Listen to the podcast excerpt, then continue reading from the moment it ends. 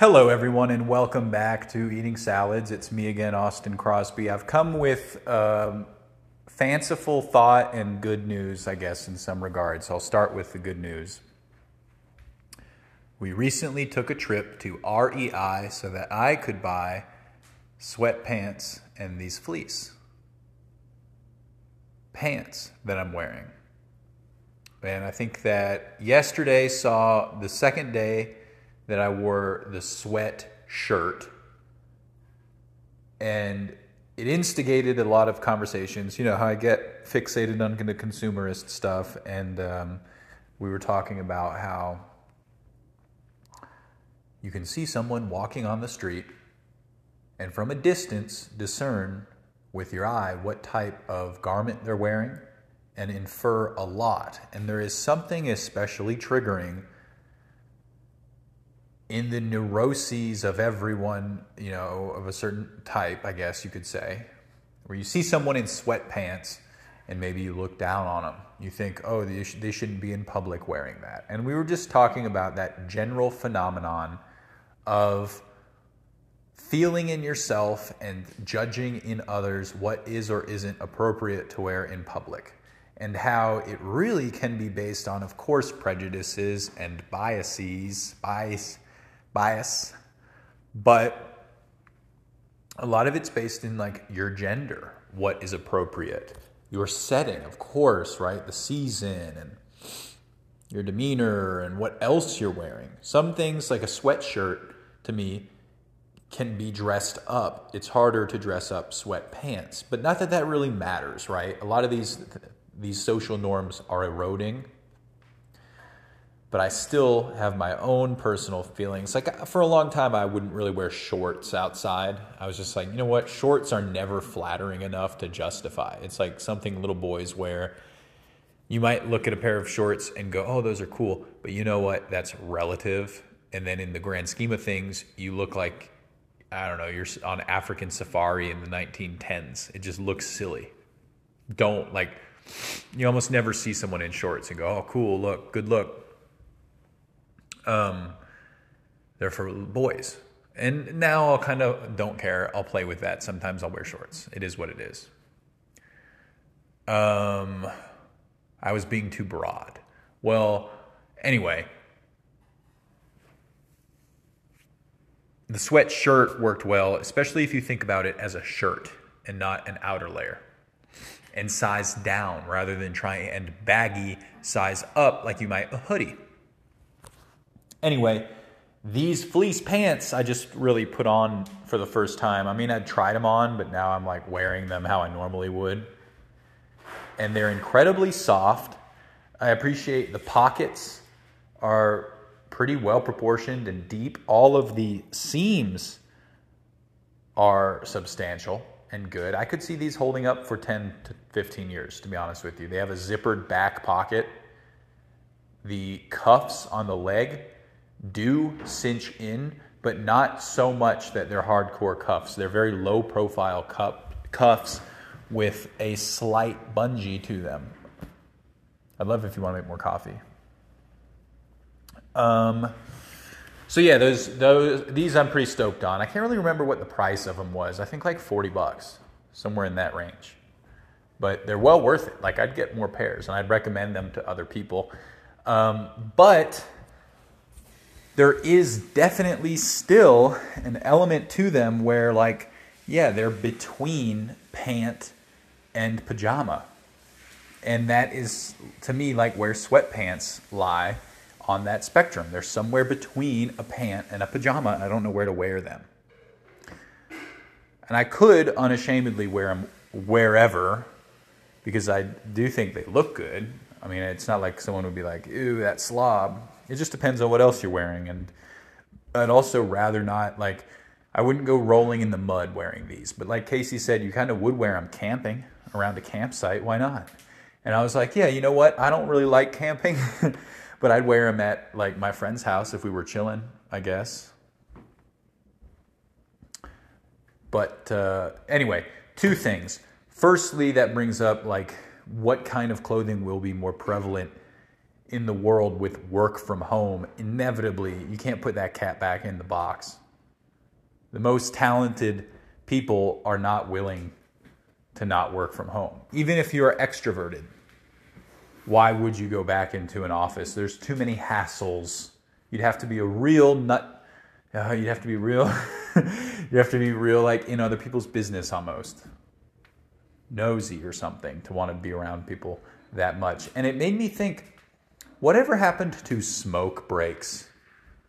Now you have like mandated breaks, minimums based on whatever state you're in, like Colorado. You're supposed to get two 10 minute breaks basically, paid two 10 minute breaks throughout the day.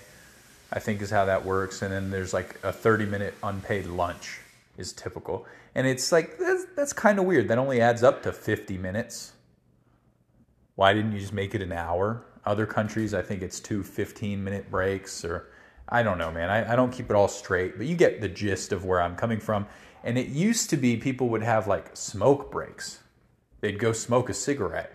And I never was old enough to live in a world where that was the workforce. But I think about that with work from home. Like, you could theoretically smoke cigarettes at your desk. There's nothing stopping you from setting your office up outdoors, even, and sitting at your desk with a hookah because it's tobacco, right? I, I think that that's kind of interesting. Like, there are some offices where they would be totally fine with keeping a beer fridge stocked, and they anticipate that while you're working, you might be drinking beer. They don't want you drunk. You have to be able to hold it together. But if you work at a place where they're all drinking beer, you probably would. But if that was work from home and you were just like at home working, drinking beer, they'd probably be like, hey man, you're drunk. How do we know you're not drunk? I don't know. What are the levels of that? I, I, am curious, and I don't know that the that those will be easy things to suss out in the culture because how much do people talk about them and with whom do they talk about it with? It's done in secret, like like child molestation. The stats aren't well known, right?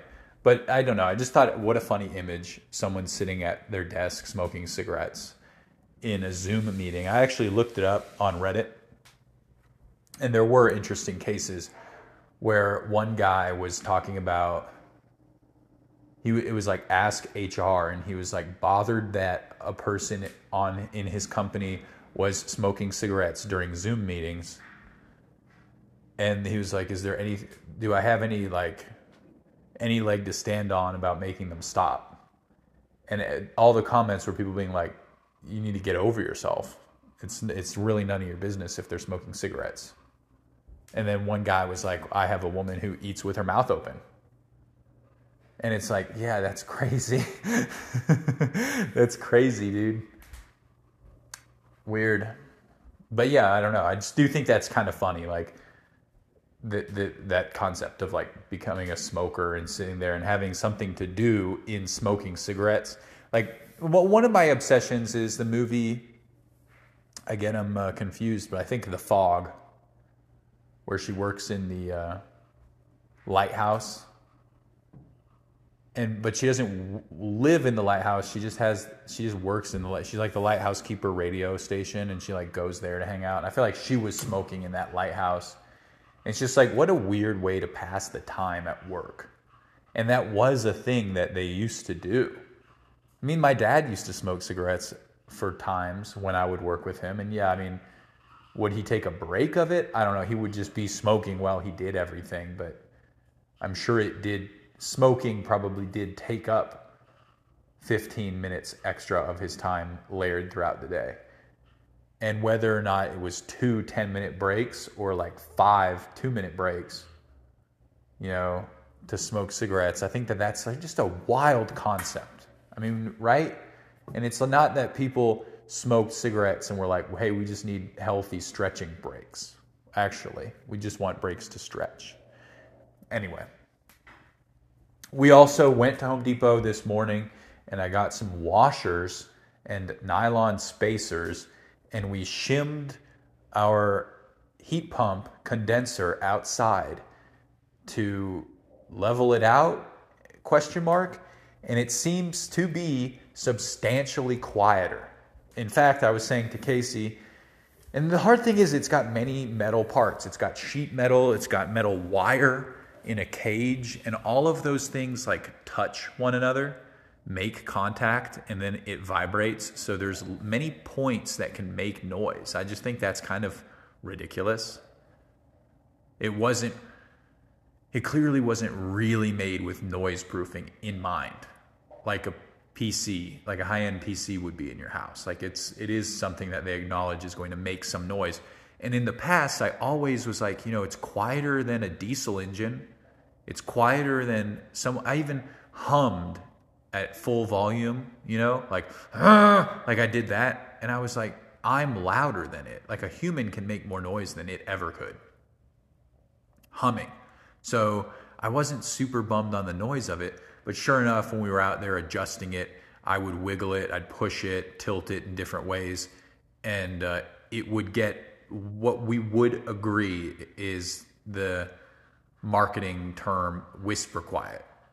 I if you bought something that they said is whisper quiet and then they hooked it up, turned it on, and it sounded like what we heard after adjusting it, I think we'd be like, oh yeah, it's whisper quiet. I don't need it to be any quieter than that. Shit. That would be my reaction. And I think we got it there. So that's kind of exciting. It could need more adjustments in the future, but now at least I know, like, oh yeah, it can be quieted up by just like tilting it slightly. Um, I don't know how much. I mean, obviously, installers should be admonished.